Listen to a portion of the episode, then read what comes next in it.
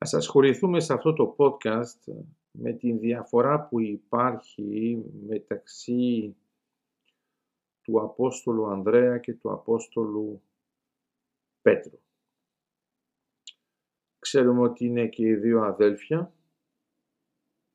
Ονομάζουμε συχνά τον Ανδρέα Πρωτόκλητο, γιατί ουσιαστικά είναι ο πρώτος που θα πάει με τον Χριστό. Ο Ανδρέας ήταν ήδη στην ε, ομάδα του Ιωάννη του Βαπτιστή. Κατά συνέπεια είχε πρόσβαση στην ε, αναγνώριση του Μεσσία από τον Άγιο Ιωάννη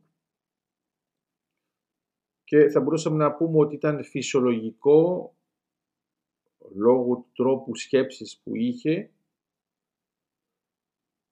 να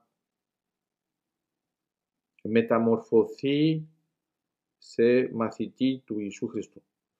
Η ιδέα ποια είναι, είναι η διαφοροποίηση που γίνεται με τον Πέτρο. Ο Πέτρος ενώ είναι αδελφός του, δεν πηγαίνει στην ομάδα του Αγίου Ιωάννη, του Βαπτιστή,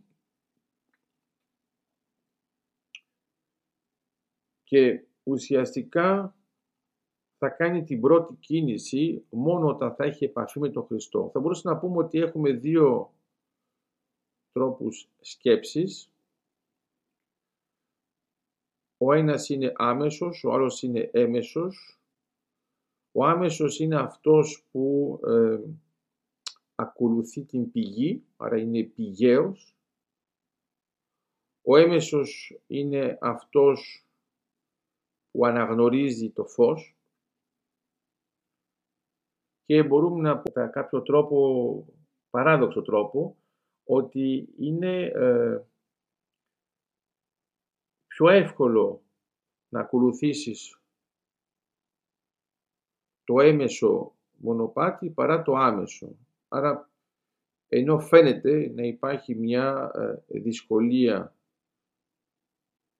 στο να ακολουθήσεις τις συμβουλές. Οι συμβουλές ε, διαμορφώνουν ένα μονοπάτι που είναι πιο προσβάσιμο.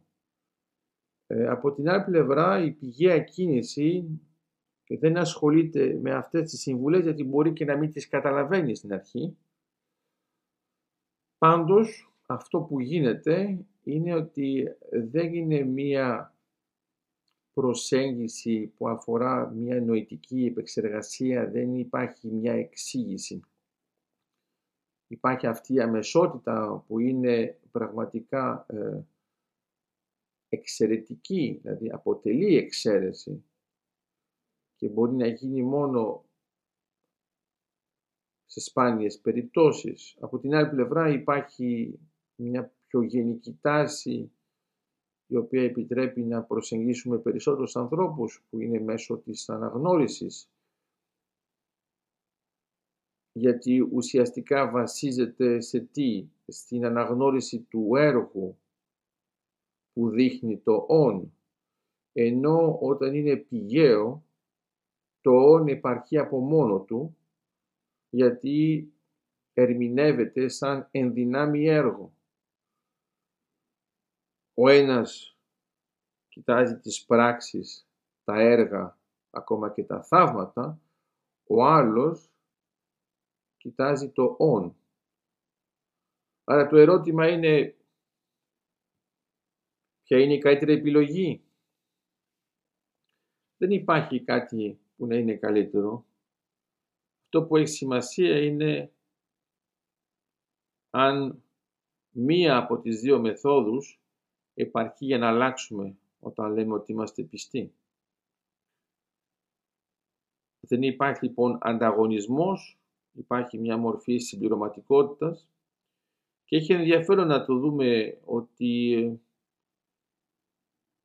υπήρξαν αυτά τα δύο μονοπάτια με τον Ανδρέα και με τον Πέτρο. Στο τέλος, μάλιστα, μπορούμε να πούμε ότι αναδείχθηκε και η εξαιρετική επιλογή γιατί ενώ είναι άμεση στη διάρκεια της είναι δύσκολη ενώ η άλλη ενώ είναι έμεση στη διάρκεια της είναι πιο εύκολη. Σε κάθε περίπτωση, εύκολο ή δύσκολο, είναι πάντοτε απλό. Αυτή η απλότητα φαίνεται στην πίστη, γιατί δεν επιβάλλει κάτι, αξιοποιεί αυτό που υπάρχει και αυτό που υπάρχει, αν αξιοποιηθεί, αρχίζει να ζει.